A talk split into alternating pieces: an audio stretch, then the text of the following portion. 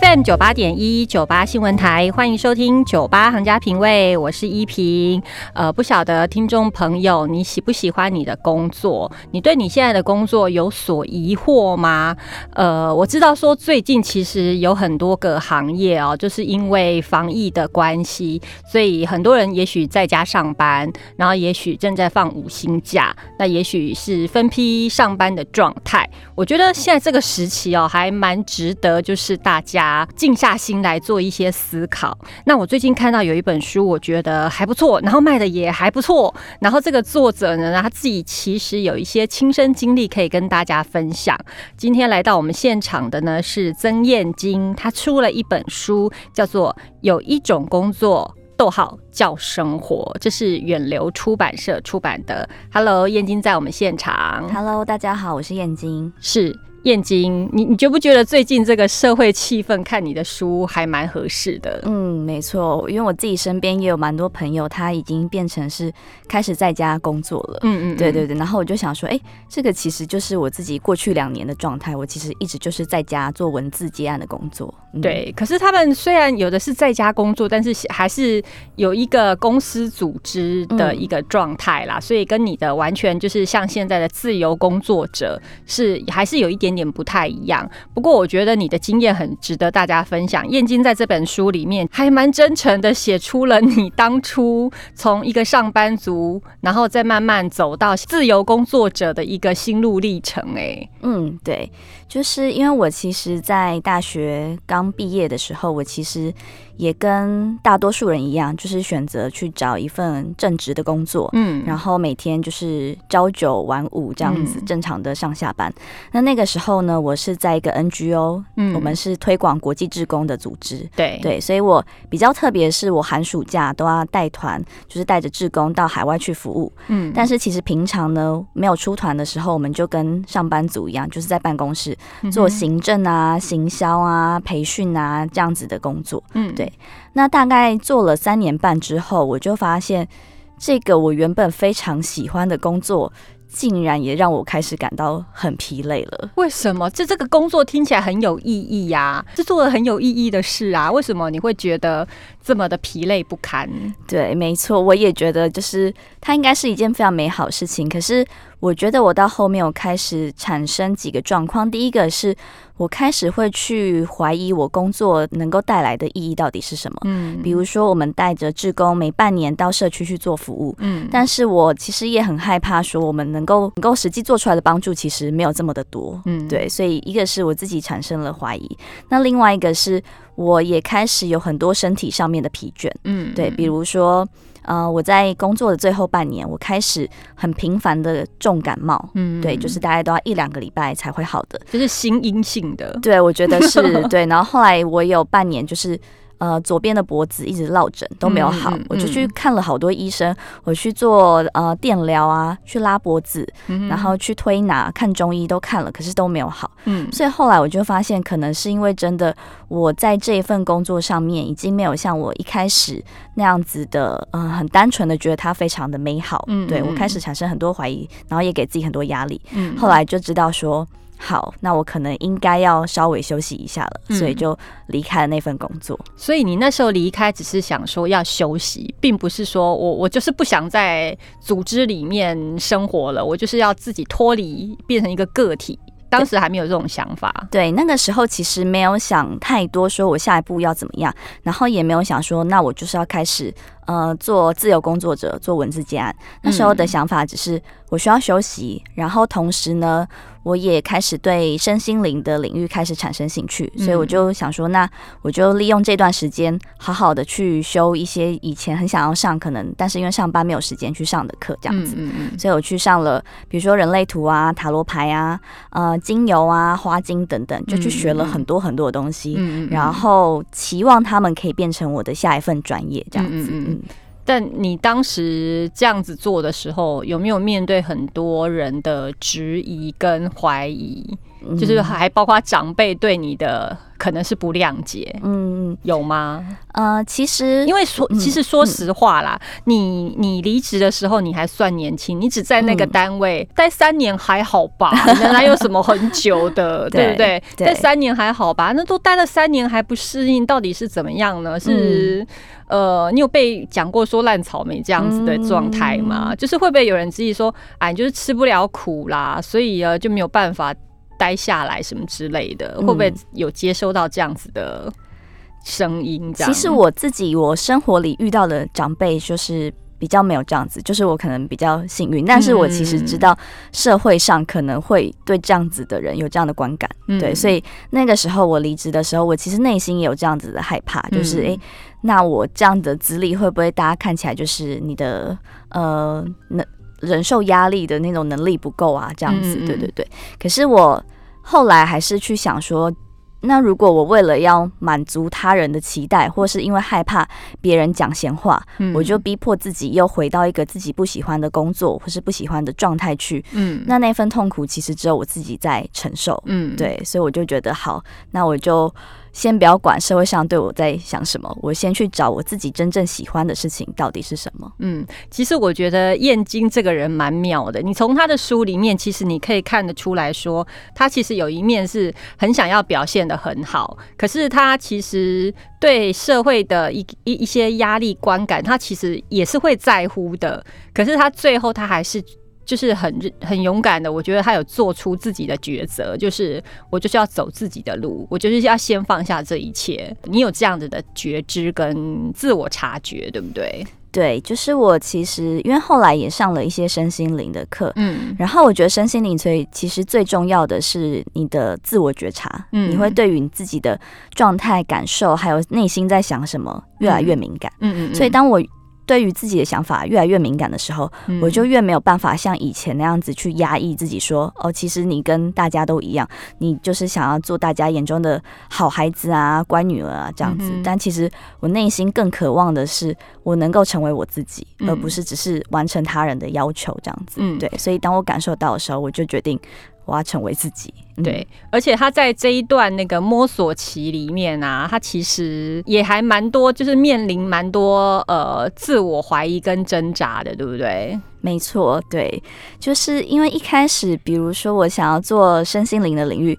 可是身心灵领域很大啊，我根本也不知道到底哪一块才是适合我的。嗯，所以我当时的方法就是我全部都去上。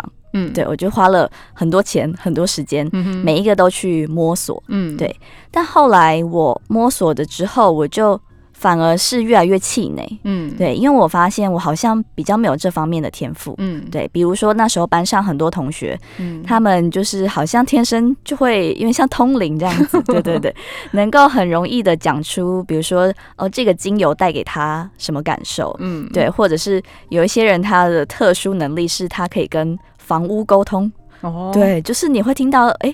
原来他们是真正的女巫这样子，然后后来就发现我根本就是一个小麻瓜，我都没有这样子的感应，对，所以。慢慢的会开始想说，也许我的天赋并不是在这一些领域上面，嗯，对。但是你并没有白过了那一段时间，这一段经历还是成为你后来的养分，对不对？对我后来也是在很多的自己的专栏上面去分享我学过的东西，他们带给我一些不一样的学习，这样子。所以即使我没有成为特定的领域的讲师，我还是觉得那一段的学习让我好像看到了这个世界很多的可能性。嗯，所以。都可以成为养分的，所以大家如果在摸索的时候，真的不要觉得说啊，万一我失败了怎么办？嗯，对不对？对，失败了，但是失败还是会留下痕迹的。嗯嗯，对，这个痕迹就看你个人要怎么去运用了。那你后来花了多少时间去摸索出现在这样的一个自由工作者的状态？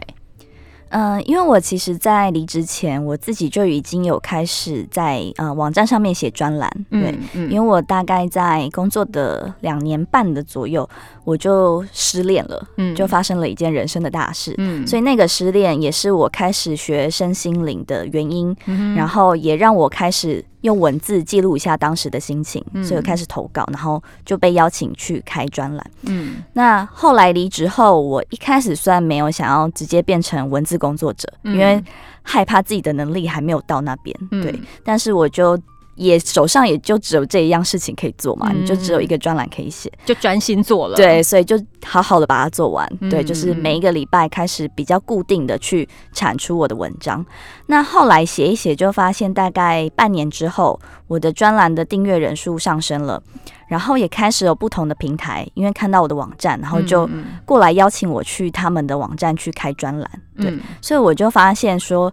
一方面我在身心灵那边的学习越来越挫折，嗯。可是我在文字方面的这个工作的邀约越来越多，嗯。所以我就知道，原来我的天分其实应该就是在文字工作上面，嗯。我不应该再去怀疑这一件事情。对，嗯。所以我开始就更认真的去，比如说告诉我朋友说，诶，我现在开始接案，那你如果有任何机会的话，就是欢迎丢给我，然后也在自己的脸书上面公告这一件事情，所以慢慢开始就有一个接一个的邀约慢慢过来这样子，嗯嗯嗯。所以大概我觉得大概是过了一年之后，我就嗯开始接到了手上大概有四到五个专栏。嗯，对，然后也是每个月大概都会有一两个文字的工作案的机会，这样子。对，所以这个是你就是说，呃，从一个上班族到成为一个现在的自由工作者，是关于文字方面的创作的自由工作者的一个一个简单的历程啊。刚刚我们这样子大概描述的状态，嗯，那我们呢，今天想要借由燕京的这个经验了，来再跟他进一步请教，就是那为什么你这本书要叫做有一种工作叫生活？现在你的工作已经跟生活是画上等号了吗？你这本书这样子取这样的书名，你想告诉大家什么？我们下一段继续来跟燕京聊。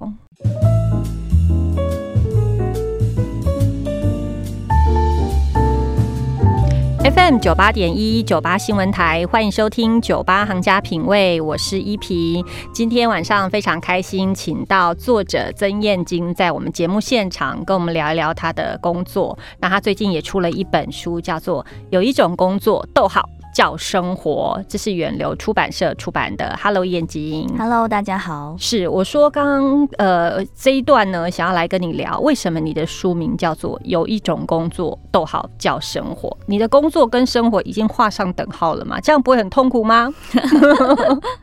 呃，我觉得它其实是一开始出发点是基于一个反思，就是现在大多数的人已经变成是有一种生活叫工作了啦。嗯 对嗯我们嗯醒来就是就是无止境工作。对我的我的生活只有工作了啦，对讲白一点就是这样子。，对，就是这样的一个失衡。但是嗯我、我也是因为我之前的工作形态，我觉得占据我生命太多，我才开始想要转往做自由工作者。嗯嗯嗯，那我现在我觉得蛮奇妙的，因为我做的是文字创作，嗯那它其实创作灵感就来自我的生活。嗯所以当我发现我越越用心的在生活，在觉察自己，嗯然后在看一些书、看一些电影的时候，嗯我反而可以产出更多的东西，反过来去滋养我的创作，也就是我的工作。就是说，你越认真生活，你的生把自己的生活活得更丰富、更有趣，反而是有助于你的工作生产，对对不对？对，所以我就发现，它其实工作跟生活，它并不一定是要谁去抢谁的位置。对嗯对我觉得，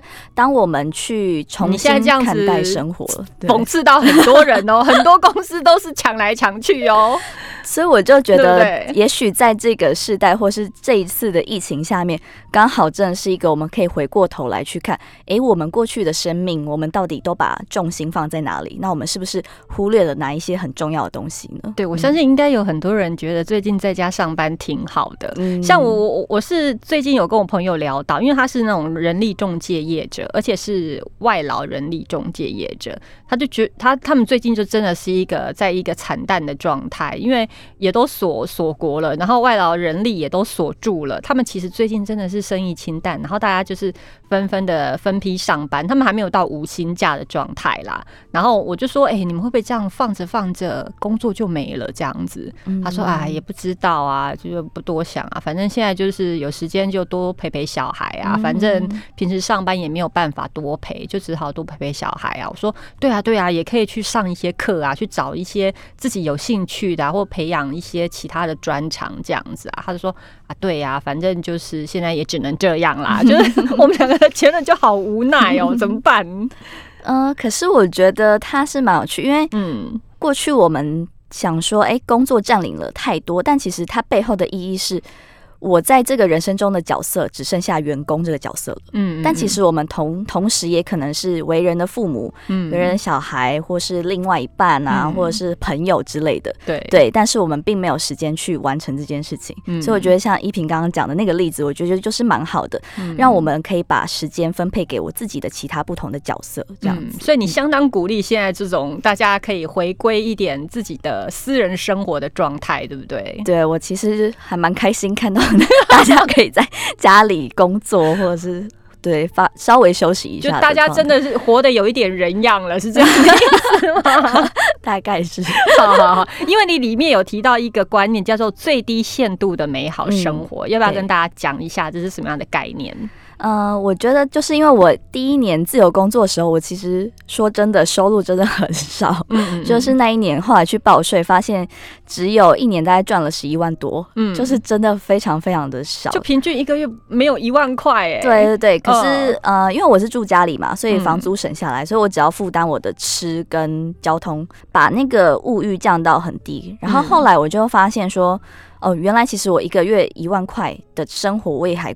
过得还 OK，就是跟我以前，我以前全职上班大概是三万多的薪水，嗯我其实也是每个月都花光，嗯。所以我后来回过头来去看，我发现我之前在上班的时候，我虽然领到这样的薪水，嗯可是因为我会觉得那一天我工作的不开心，嗯我下班就去吃大餐，然后我就坐计程车回家，嗯。然后回家一算，你就发现，哎、我今天赚的钱好像都花完了，对，所以你就会不知道在干什么。这是一种恶性循环。我相信大家当上班族当这么多年，也不要在那边 就是就是就是隐瞒一些事实。说实话，我觉得像我一个月的伙食费也真的很少，嗯就算我三餐都在外面吃，我吃的很简单，都买什么自助餐好了，嗯一天也不过可能两两三百块好了，嗯对，真的就是两三百块啊。那你这样子一个月花下来，你真的吃饭的钱其实真的不会到一万块。那你你一个月可能你最低限度像燕京讲了三万减，你领三万好了，剩下的两万，你真的是就是可以存下来做别的事或者去投资。可是我们偏偏就把它拿来做什么？就是吃大餐、买衣服，情绪性的消费了，我不要说情，对啦，情绪性的消费啊，就是压力大嘛。对对对，就哦，今天工作一定好辛苦，我一定要去。犒赏一下自己。对，犒赏这两个字。嗯可是我们这样子是不是就又陷入了你书中讲的克拉契的计谋，对不对？，对，嗯就是这个故事是我在读到的时候，我也觉得哦很贴切。嗯它是在一本书叫做《冥想雪松阿纳斯塔夏》这个嗯系列里面，他讲到一个比喻，嗯。呃，就是说克拉契他本身是一个大祭司，嗯。然后他在古代的时候，他就奴役每一个人，嗯。帮他们铐上脚镣跟手铐，嗯。要求他们帮他搬那个砖块去建造他的那个大的宫殿。对，然后后来他就发现其中一个奴隶他不满这样的生活，他要就是预谋叛乱。嗯。对。